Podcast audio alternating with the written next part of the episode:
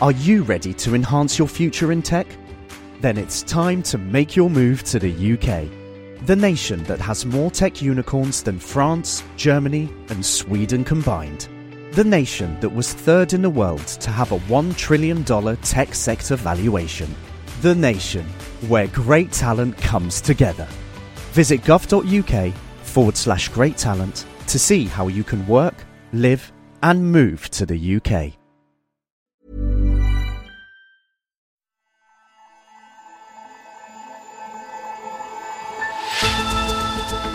Hello and welcome to Babbage on Economist Radio. I'm Kenneth Cukier, a senior editor at The Economist, and coming up on today's show Can innovation help promote peace? At some point in time, the climate will be changed in a positive momentum that will drive also the political leaders to understand there's no reason to fight on the land when the source of greatness is coming from the mind. And malaria is no longer in decline. What can be done to revive the fight? It's basically to take a more granular approach instead of uh, going after the easy things, such as just purchasing bed nets.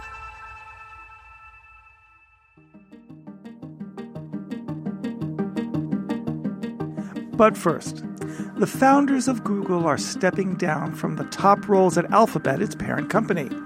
Larry Page and Sergey Brin founded the web giant in a California garage over 20 years ago. Now they say it's time to assume the role of proud parents offering advice and love rather than daily nagging. So, what does this mean for one of the world's most important companies? Our technology editor, Tim Cross, is here to give us an update. Hello, Tim. Hi, Ken. Tim, what do you think is behind this? Well, the official reason is that, uh, as you say, they just think it's it's sort of time to call it a day. So, uh, in 2015, they restructured the company. They created Alphabet, which is this this sort of holding company, and Google theoretically sits under it. And then all the other things that they've been uh, interested in. So. That's everything from life sciences to trying to deliver internet by balloon. They all sit separately. And then if you read their statements uh, now, they say, well, look, this company has basically too many managers. So a guy called Sundar Pichai, who's a lifelong Googler, he's been in charge of Google for quite some time now. And the idea is the whole firm, all of Alphabet, they say would be better with one person in charge. So in a way, it's, it's sort of reversing the restructuring they did a few years back. Or maybe it's cementing it. I mean, you know, this is the sort of official reason. There might be other reasons. Um, we know that Larry Page, for instance, has had uh, health problems in the past. He's had problems with his vocal cords, which you know, and he's been unable to speak at some points, which makes it maybe you know hard to do management. Um, and a lot of people will say they've seemed a bit kind of disconnected from the company anyway. You know, they haven't turned up to uh, to annual meetings. You don't see them around the offices as much as, as they used to.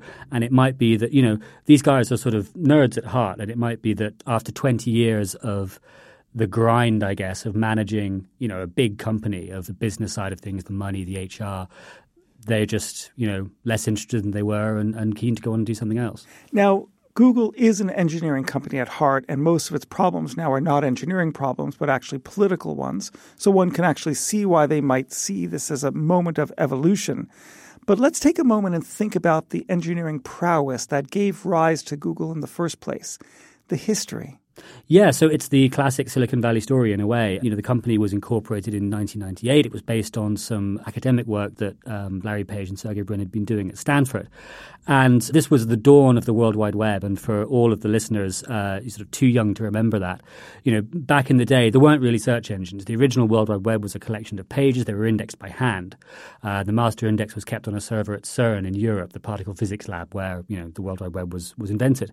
Google came up with one particular way of doing this, an algorithm called PageRank. And the way that worked was by assuming that if a web page has lots of links pointing to it elsewhere on, on the web, and those links are from you know other big important websites, then the website is probably important. So it was kind of an automated way to try and rank or get some idea of what users were looking for when they typed text into the search box. And in one of those interesting connections that you often turn up in the history of technology, one of the influences uh, that they cite on PageRank was another algorithm called RankDex, invented by a guy called Robin Li. And Robin Li would go on to found Baidu, which of course is China's big search engine. That's absolutely incredible. Now, Google is also known for something else, and that is a new way of managing highly innovative and creative people. They were able to grow, but also keep a sort of startup mentality at heart. Initially, it was with the 20% time that people could actually do things, their own little pet projects on the side. Gmail, for example, came out of a 20% time project. What about the influence of Google in the Valley? Yeah, that's right. And I mean, in fact, the, the founders were famous for saying, look, we don't want to build an, an, an, ordinary company. And as you say, you know, some of that is fripperies. So you have, you know, the bean bags and the volleyball games and the pinball machines and whatever. But Google, at least uh, in the old days, the, the style kind of went deeper than that. For a long time, the company was motivated internally by more than just, you know, a quest for, for profit and growth. Okay. And what about inside the company? How's morale? It's hard to know for certain, but it doesn't seem as good as it once was. So we've had uh, protests over, for instance, um, Google was thinking about getting back into the Chinese search market with a censored version of its search engine, and that caused a revolt among its workers. And we've just had a case where some people who were uh, fired by Google have taken it to the American authorities, claiming they were fired unjustly. There've been, uh, you know, anti-union drives, all that kind of thing. So I think, you know, as it's become a bigger company, it's become maybe more like a conventional company, and it's it's proving a bit harder to keep the troops' morale up. Now, I wonder what it means for Google going forward. Of course, the owner of a business can actually do things that the salaryman CEO cannot. Yeah, and we should say as well that, you know, despite that sort of freewheeling culture, pretty early on, they decided actually we need a couple of adults to sort of supervise this room. So they hired um, Eric Schmidt and then the, the current CEO, Sundar Pichai. His job is to be kind of the grown up round here. And as the company's got bigger and bigger, it's been harder to keep that sort of relaxed style going. But they could make decisions at the snap of a finger that it would take other bosses a committee to do. So, for example, in the case of the Skype acquisition that Microsoft ended up buying, when it was vetted in front of Google by managers, the founders just looked at it, realized that it was on a different technical platform than their own technology, realized it would be madness to buy it because they'd have to rewrite the code anyway. And they just simply said, this is BS, and walked out of the room, leaving the people giving the presentation dumbfounded, wondering what to happen next. Yeah, and I mean, this is the downside of that kind of, uh, you know, theoretically horizontal management structure. As you say, in reality, the founders retain a whole load of power, and you know that that may be plays into one of the other things that Google's done. You know, it's it's basically the firm is an advertising company. It's a very very successful advertising company, and yet the two founders have kind of siphoned some of that money off from the fountain and chucked it at a whole load of uh, what are called other bets, and it's maybe been a little bit difficult to try and figure out what the strategy is with a lot of those other bets rather than just hey this is a cool thing that's sort of vaguely related to technology so we've had you know genetic sequencing we've had uh, self-driving cars we've had project loon which is this idea of you know broadcasting internet to everyone around the world using thousands of high altitude hot air balloons and you know pretty much all of them have failed or lost money. And you kind of have to wonder if a, you know, a more traditional, more buttoned down company might not have been quite so gung ho about pursuing all these things. Okay, but there's another side to the argument, of course. Yeah, and, and that's, you know, if you have this money, why not spend it on what they call moonshots? It's almost the sort of the venture capital model. You expect 90% of your investments to go nowhere, but the 10% that do go somewhere, you know, are still worth making. In order to succeed, you have to fail a bunch of times will their influence still loom large if they're still on the board and still a significant shareholder? Well, this is the crucial question. So they say they're stepping back, but of course they retain uh, a majority of, of, of, the shareholding rights. They have special a special class of shares, and they have you know, ultimately control over the company. So it is kind of an, an interesting and open question. How much leash are they really going to give? Sundar Pichai. If he starts to take the company in a direction they fundamentally disagree with, what's going to happen then? There are interesting precedents here. So, you know, when Bill Gates left Microsoft, eventually he did seem able to kind of properly let go of the company bit, and you saw it reinvent itself towards the, the, sort of tail end of the, the 2000s, the early end of this decade. And we'll just have to wait and see if uh, Page and Brin are, you know, really willing to let the kid wander off on its own. Tim, thank you very much. Thanks, Ken.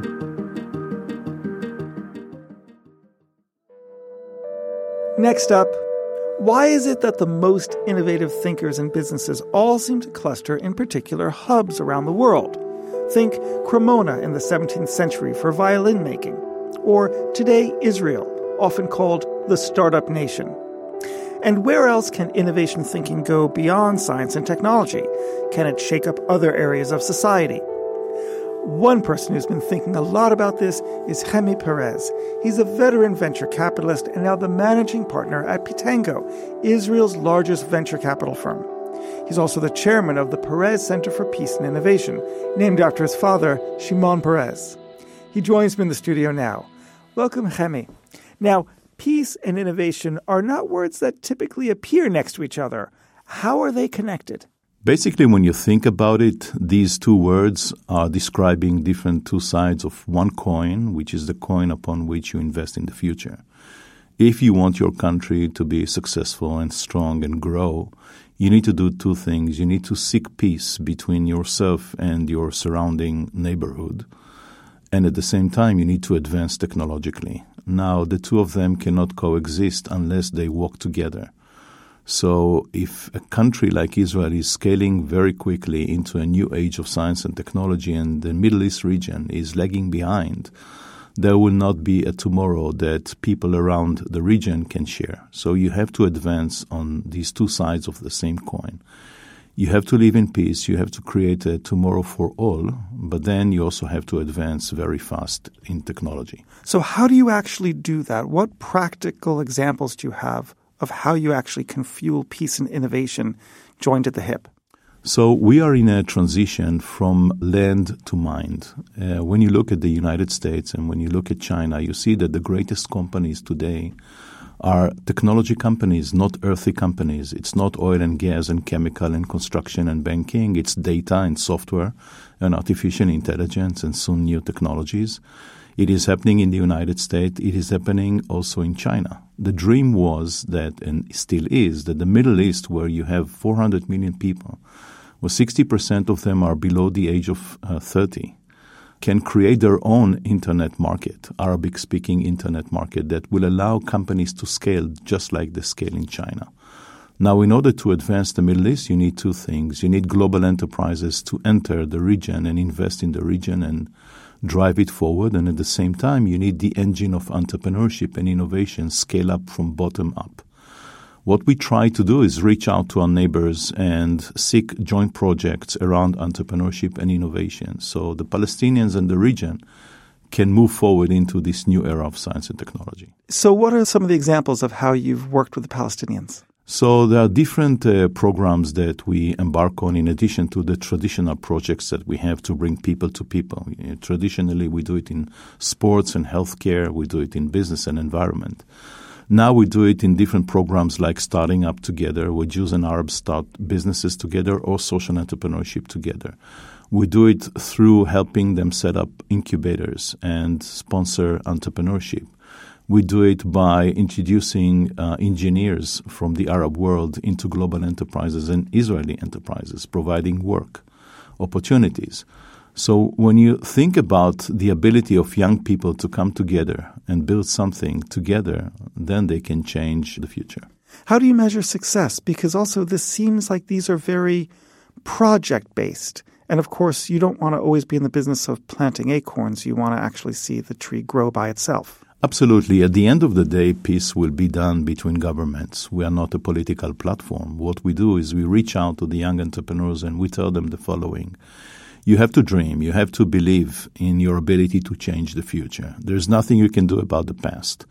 If you come together and there will be more and more participants, then at some point in time the climate will be changed in a positive momentum that will drive also the political leaders to understand there's no reason to fight on the land when the source of greatness is coming from the mind. So let's work together, let's collaborate. There's so much threats and risks that we as society are facing together. We can deal with it only together. You're in a part of the world that is very fatalistic about things, yet you come from an environment which is very sunny and optimistic, technology. So, what do you say to the cynics who look at what you're doing and think of peace and innovation and say, give me a break? I'll tell him what my father used to say, which is optimists and pessimists die the same way, but they live different lives. So you'd rather live as an optimist. If you are an optimist, you take action, you push forward, you try to cross a desert to reach uh, a destination. You have to be resilient and you have to make sure that you work very hard and make sure that good things happen. That's what we try to do at the Peres Center for Peace and Innovation. We believe in doing good and working hard and we're touching the lives of tens of thousands of people initially. And now, with the innovation programs, we're reaching many more people through the internet and through our programs. And we believe that what we do is very impactful. As a matter of fact, we are measuring what we are doing every year. Now, some listeners might not know who your father was. My father was uh, Prime Minister and President of the State of Israel, Nobel Peace Prize laureate. He was um, the one that initiated the Oslo Accords to create peace between Israel and Egypt. He was the builder of the Israeli defense capabilities. Uh, he was one of the founders of the State of Israel. He was the father of the startup nation in many ways, a great leader, a great visionary. He was also a very nice man. I and a him. very nice, brilliant, uh, and curious man. Yeah, I agree. My final question to you is that your center is looking at peace in your country and your region. Do you think that this model of peace and innovation can go more broadly? And if so, what would be the ripest place for it to go? Our dream is that uh, the Peres Center for Peace and Innovation, which is operational in Israel, will soon attract about 200,000 visitors from around the world. People are inspired by what we do, and we have a lot of discussions with different people around the world to form peace and innovation centers around the world and actually inspire and educate the young generation about the opportunities of tomorrow. We plan in the next decade to open at least uh, 10 centers around the world. Prime locations would be, of course, China, uh, the United States, uh, certain areas in Europe. Our dream, of course, is to reach the Arab world as well. Africa, Latin America. We are in discussions with many people around the world. We signed our first agreement with uh, the city of Chicago. You're a technologist. You're going for global growth right off the bat. Absolutely. Well, you have to be global uh, from day one. If you don't innovate for the world, it, it doesn't really uh, matter. I mean, at the end of the day. Chemi Peres, thank you so much for coming in. Thank you so much.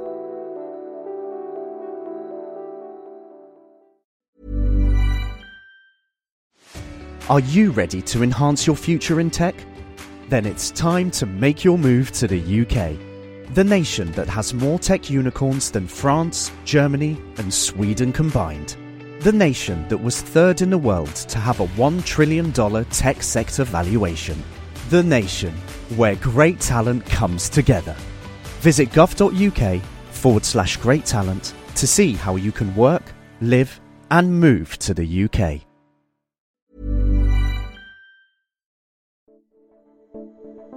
And finally, at one point it looked like malaria might soon be a disease of the past. From 2000 to 2014, the numbers of cases and deaths fell steadily. But the latest report from the World Health Organization suggests otherwise. Malaria is no longer declining and it remains a threat to millions. In 2018, there were 228 million cases of the disease, over 90% of them in Africa. So, why have measures to tackle the illness stalled? The economist Slavea Chankova is here to tell us more. Hello, Slavea. Hello, Ken. So, first, talk us through the numbers. How big a problem is malaria? It is a big problem. It's one of the biggest killers, uh, especially of young children. Uh, it's also very dangerous for pregnant women. So, those are the two groups which are particularly a danger of malaria. Unfortunately, uh, the trends in malaria, uh, which we've seen for almost a decade, are no longer holding up. So since about 2014, there has been a leveling off of uh, mortality for malaria and malaria infections as well. So the progress that the world was making for uh, quite a long time is no longer happening. So what was working then that's not working now? It's really difficult to tell what happened. I mean, part of the problem is um, the money that is needed uh, to keep beating malaria back is not there. So there was a global malaria elimination strategy drawn up in 2015, which called for about $6 billion a year to be spent on malaria control efforts. However, spending has been more like 3 billion, so half of what's needed. And it's very easy to blame problems like lack of money. However, there is also uh, lots of uh, inefficient spending in malaria control. What kind of inefficient spending? So, national malaria control programs tend to use a pretty uniform approach across the entire country. So, even though rates of malaria as well as uh, seasonality may vary quite a bit uh, between urban and rural areas. The first thing that is usually done is malaria control programs just bombard the entire country with bed nets, which are very effective in preventing malaria, but they're quite unnecessary in some places. So in big cities like Nairobi or Dar es Salaam, there is uh, very little malaria. So it's wasteful to spend on bed nets there.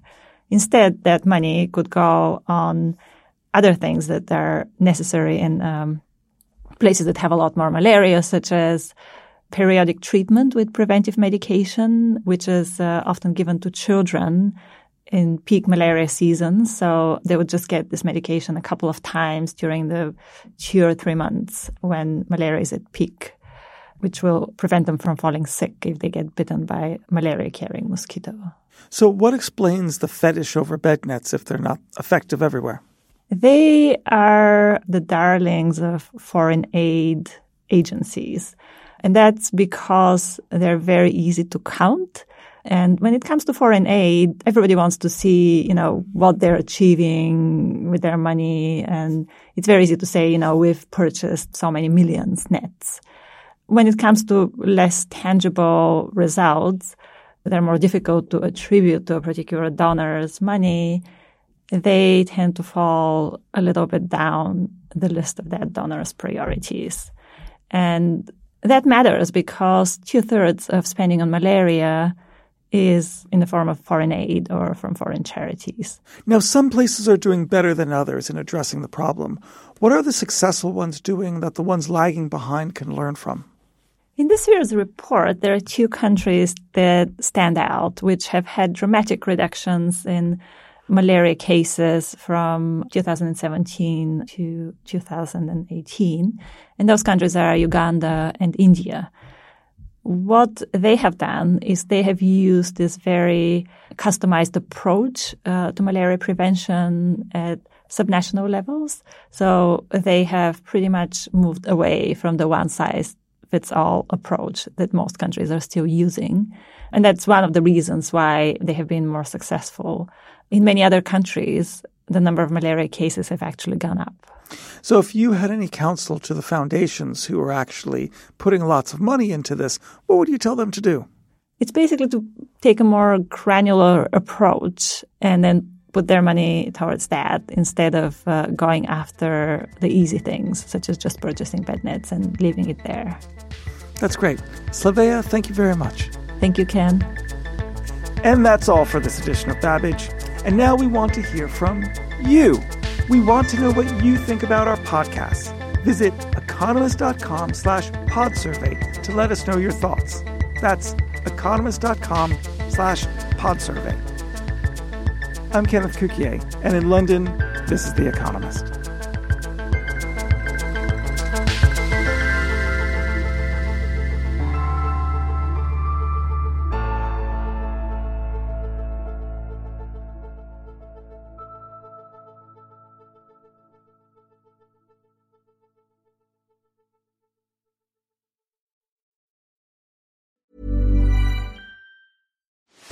Are you ready to enhance your future in tech? Then it's time to make your move to the UK, the nation that has more tech unicorns than France, Germany, and Sweden combined. The nation that was third in the world to have a $1 trillion tech sector valuation.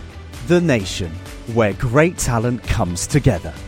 Visit gov.uk forward slash great talent to see how you can work, live, and move to the UK.